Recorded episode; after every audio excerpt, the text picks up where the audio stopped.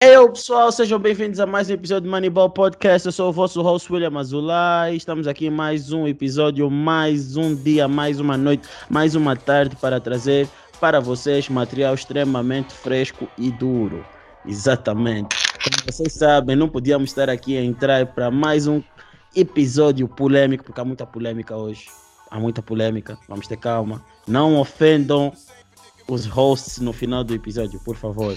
Exato. Todo mundo sabe quem é que tem que ofender. A casa vai pegar fogo. A casa vai pegar fogo. Eu já estou avisado. E hoje, como o habitual, temos aqui o nosso grande André Ferreira. Temos também aqui o nosso grande Lucane Ribeiro.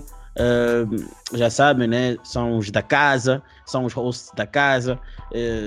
Infelizmente o Sandy não pode estar cá porque teve uma luta com o Luquéni. Houve uma discussão acesa, fora de câmaras, sobre o GOAT. Como vocês sabem, nós estamos prontos a trazer para vocês a discussão do Luquéni, com o debate aceso do Luquéni com o Wave Don sobre quem é o GOAT. Vocês não querem imaginar como é que é o Luquéni. Só sei que o argumento foi muito forte, que houve uma troca de punhos, e então tivemos que pôr o Sandy de certa forma a suspense durante uma semana without pay. Antes de qualquer coisa, pessoal, obrigado a todos vocês que andaram a partilhar a nossa conversa, a nossa participação no Festival da Música da Unitel. Agradecemos bastante a todos vocês que tiraram um bocadinho do vosso tempo para ver, partilhar e tudo muito mais. Foi uma experiência muito agradável. Agradecemos já à Unitel e a todos aqueles que trabalharam também conosco no off para que isso fosse possível. Agradecemos já, e vamos ver o que o futuro nos reserva, porque, como dissemos, isto agora é sempre a somar. E agora, também não se esqueçam de seguir, de partilhar, deixar likes, aumentar as views e tudo muito mais sobre o podcast. Nós precisamos mesmo de views, comentários. Se curtiste do vídeo, deixa o like. Se tens alguma coisa que te inquieta, não concordas, ou o clássico pensamento, está a falar à toa, deixa nos comentários. Nós queremos essa interação com vocês e tudo muito mais. Sei que a família do YouTube está a crescer, mas queremos que cresça mais. So, you already know what it is. Agora também, William, sobre a Liga do Fantasy. Sim. Nós vamos agora começar nesta nova temporada, uma vez que o nosso objetivo é sempre interagir com vocês.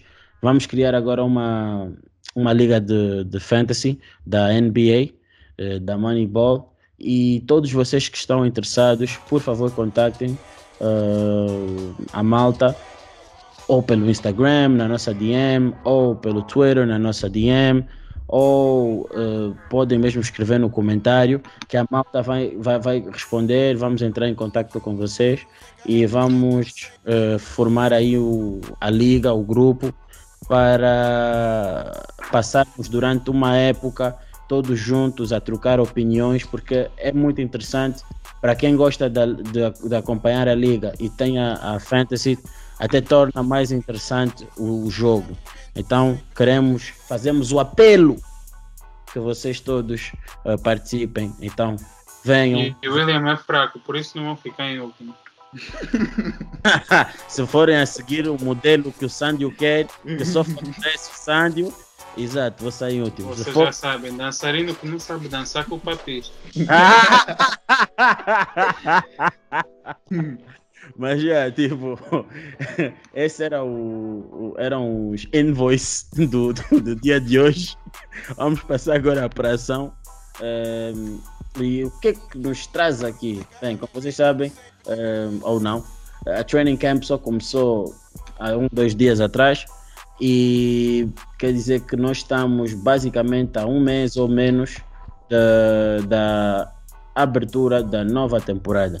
Mas como existe sempre polêmica até lá, nós temos sempre episódio, nós temos sempre tudo para vocês. E hoje vamos começar com as tradicionais listas de posições da NBA. Cada vez que uma temporada acaba, nós temos o direito de fazer uma lista de cada posição, top 10, e dizermos quem é que nós achamos que é o melhor daquela posição durante aquela época. Da outra vez fui mal e porcamente ofendido. Acredito com razão. Com razão mesmo. Acredito que este ano darei continuidade a isto. Mas pronto, hoje vamos começar no episódio de hoje a anunciar o top 10 dos PGs da liga, dos melhores PGs da liga. Yeah. Então, vamos justificar, obviamente, e vocês já sabem. Então, André e Luquéni, vocês estão preparados? Yeah, eu estou. Acho que não estás preparado. Eu estou preparado para ouvir a tal lista. Oh, let's go! Bem, acho que vamos começar. Eu acho que o melhor tem que ficar sempre para o fim, por isso eu acho que eu devo ficar sempre no fim. So, Lucane, quem é que tu tens na tua 10ª posição? Ah, lembrar que as posições que nós estamos aqui, os jogadores que nós estamos aqui a usar, nós utilizamos uma fonte que a posição fosse legítima, ou seja, não utilizamos não elencamos os jogadores pelo estilo de jogo deles, não como estão na lista. Exatamente, do género. Existe o Basketball Reference, existe a da ESPN. Eu pessoalmente segui a ESPN e vou usar a denominação de PG de ESPN dos jogadores. Por isso, yeah. Uhum. Não, na minha 10ª posição eu pus o De'Aaron Fox, porque é um bom base, mas está numa equipa muito fraca. Se fosse até numa equipa melhor, calhar ainda podia com um bocadinho mais à frente, mas acho que desse uma posição, uma boa posição para ele. No ano passado teve 25 pontos por jogo e também teve, não sei exatamente quantas assistências, mas acho que foi mais que 7. Então é, acho que esse ano o único problema dele é mesmo a equipa e os resultados na regular season e lançamento, claro. Além disso, acho que ele é um bom base, merece estar no top 10 esse ano. André, o que achas disso, Luquéni? Yeah, concordo, acho que é um bom range para De'Aaron Fox. William, você já deve ter o De'Aaron Fox e em 6º, ok? Eu nem está na lista. Não, tá na lista. Não lembro quando ele no início da época quis dizer que o De'Aaron Fox era melhor que o Luca. Não esqueci. Calma, vamos ver a lista. Eu nunca disse isso. Eu tenho os receipts. Pode se partilhar depois. Eu não disse isso. Então, concordo com o Luquéni. Acho que é um bom range para De'Aaron Fox. Eu pessoalmente acho que tenho o De'Aaron Fox um pouco mais alto, mas eu na minha 10ª posição uso o Jrue Holiday. Acho que depois dos playoffs ele mostrou muitas coisas más, mas também mostrou algumas coisas boas. Por isso, assim como o 10º, e também acho que essas posições aqui mais em baixo não tem assim grande diferença, mas é. Olha, eu só quero dizer uma coisa. Eu não concordo com o Luquéni. Acho que o Luquéni exagerou no lugar em que ele pôs o De'Aaron Fox. Eu acho que o De'Aaron Fox não pode ser posto em 10º lugar, porque eu acho que o que estás a justificar ele estar em 10º não é a performance individual do jogador, mas sim o resultado coletivo. Lembrar que ele não tem culpa que é treinado pelo Luke Walton e não tem culpa que está em Sacramento Kings e que é uma dysfunctional organization. Primeiro ponto. Mas não é empty-stats. Calma, deixa-me acabar. Calma só. Deixa justificar só. Calma, já vamos entrar para a parte polêmica. Depois, eu acho que é um bocadinho injusto, porque se formos a ver o De'Aaron Fox, houve uma fase da época onde o De'Aaron Fox estava a average facilmente, uma média estava a fazer por jogo uma média de 30 pontos por jogo, a lançar acima de 40 e tal por cento de field goal. E se tu fores a ver, eu posso dizer aqui, no último mês da época regular, senta esta run do De'Aaron Fox, 23 pontos, 7 assistências, 9 ressaltos. 30 pontos, 8 assistências, 2 ressaltos. 43 pontos, 6 assistências, 6 ressaltos. 33 pontos, 6 assistências, 5 ressaltos. 27 pontos, 8 assistências, 3 ressaltos. 30 pontos, 12 assistências, 4 ressaltos. Depois baixa 14 pontos, 6 assistências, 4 ressaltos. 30 pontos no último jogo da temporada, 7 assistências, 5 ressaltos. E sempre, como é que eu posso dizer, a pôr field goal percentage alta. E se tu fores a ver o tipo de equipa, o backcourt dos Kings era basicamente ele e o Tyrese Haliburton, não o Buddy Hield, porque o Buddy Hield está com problemas com o Luke Walton, então acho que até sai do banco.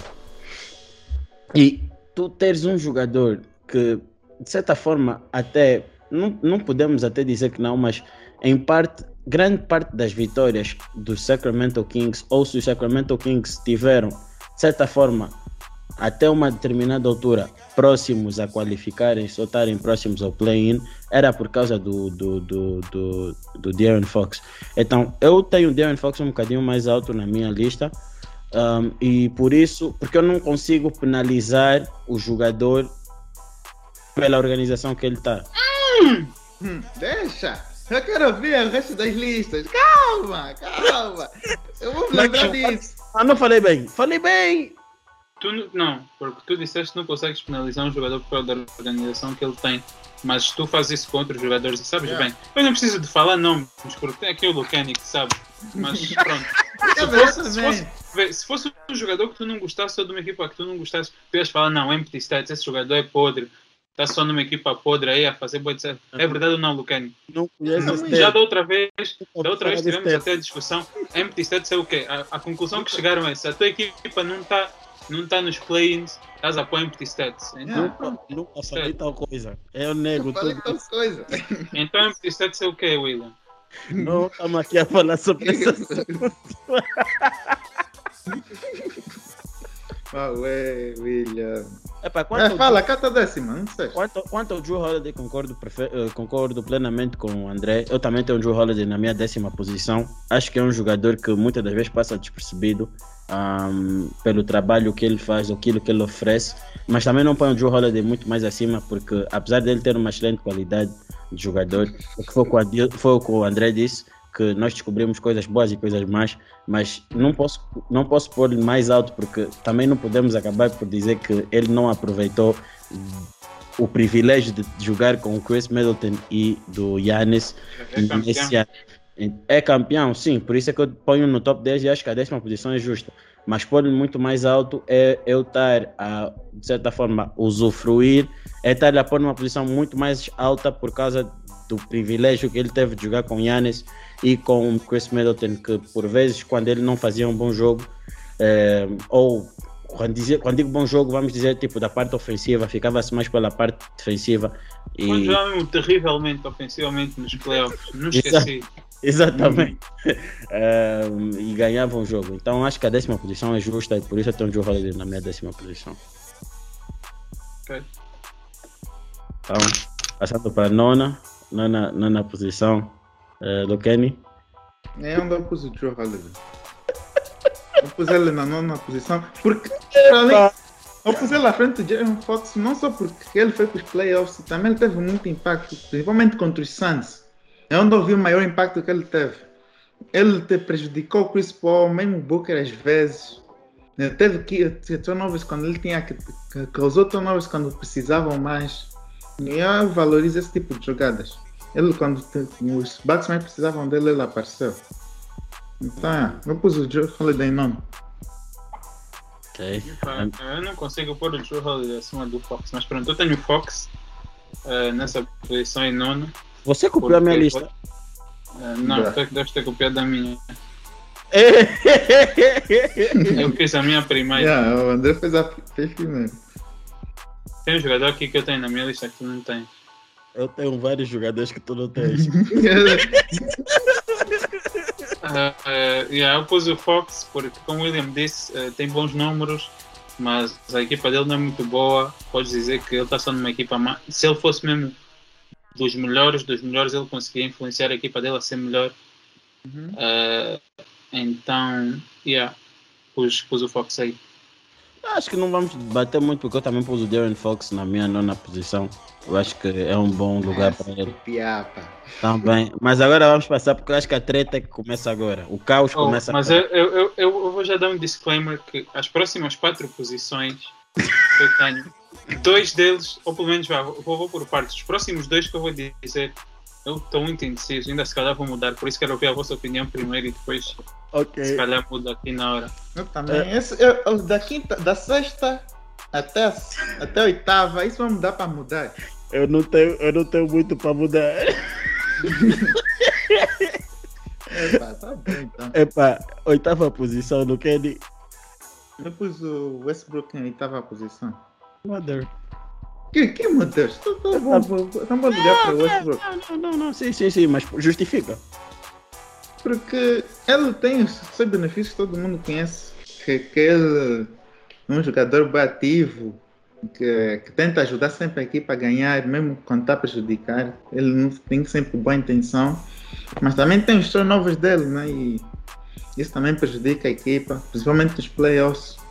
Eu vi isso muito bem contra os Sixers, quando estavam a fazer triple team no Bradley Beal, não estavam a ignorar o lançamento dele, isso prejudicou muito os Wizards. Acho que a 8ª posição foi uma boa posição para esse ano. Mas, como já disse, 6º e 8º, isso dá para mudar. Eu posso começar.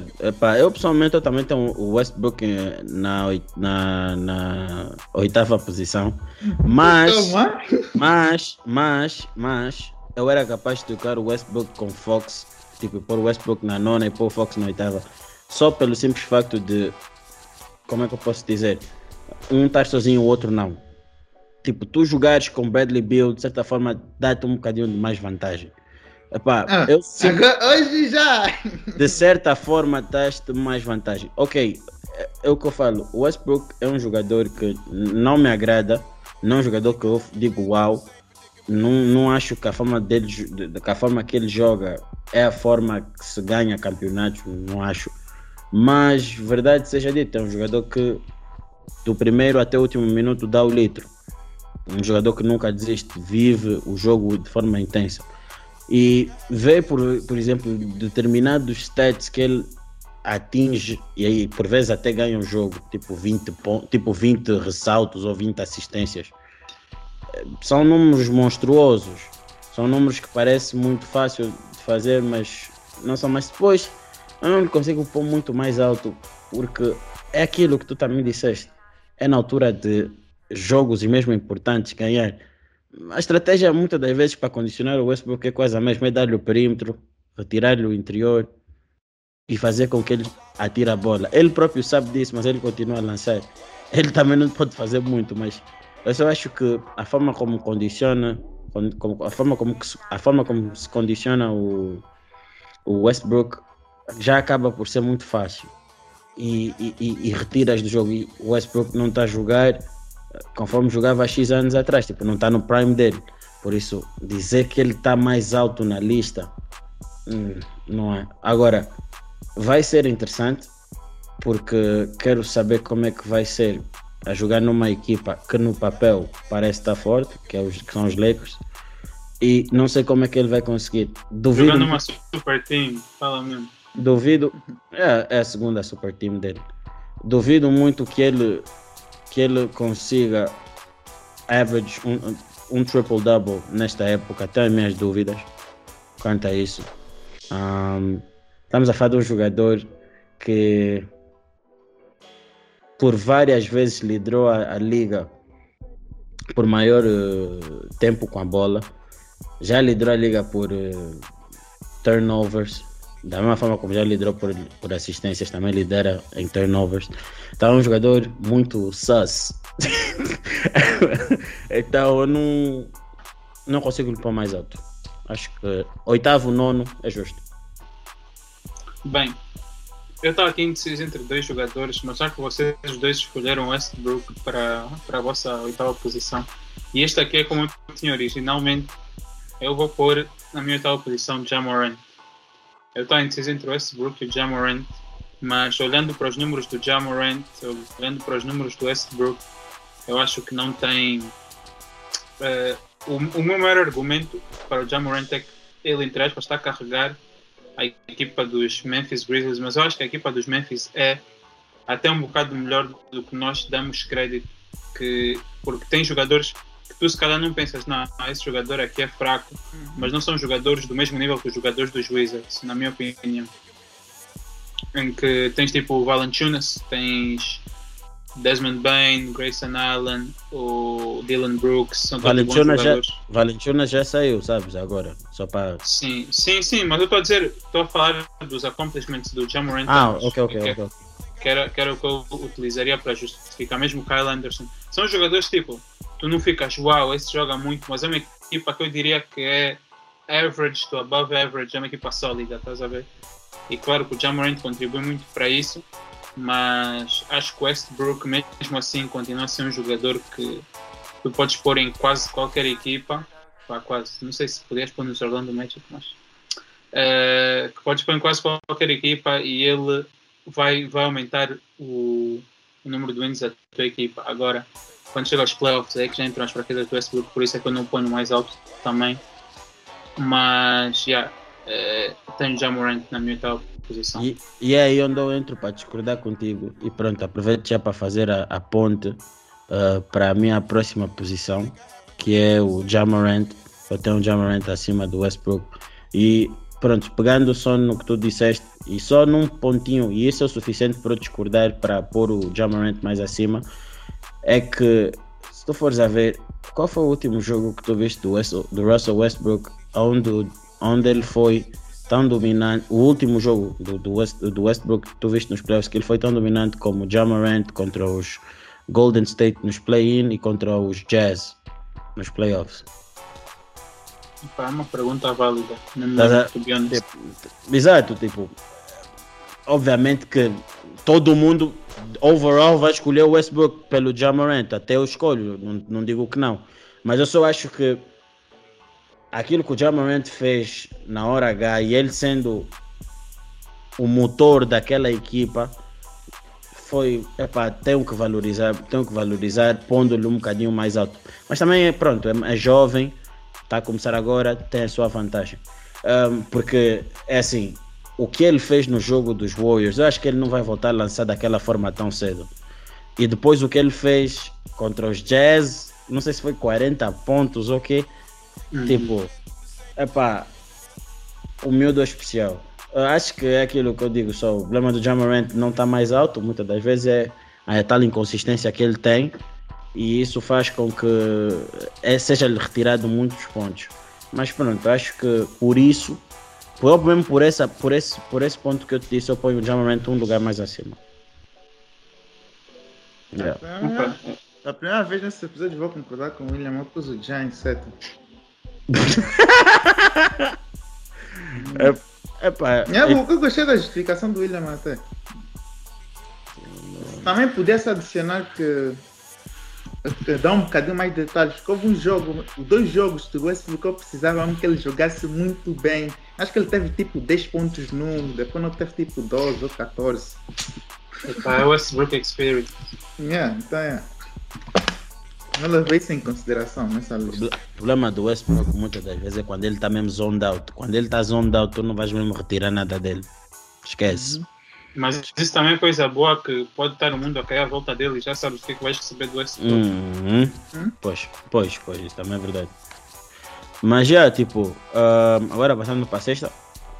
Para a sexta posição. Na minha sexta posição, eu quero falar. Não. Eu só estava a fazer a intro. So, it is what it is. Estamos juntos. Apoiem, partilhem, deixem like, comentem. You know what it is. Esse é o Foi e Foi.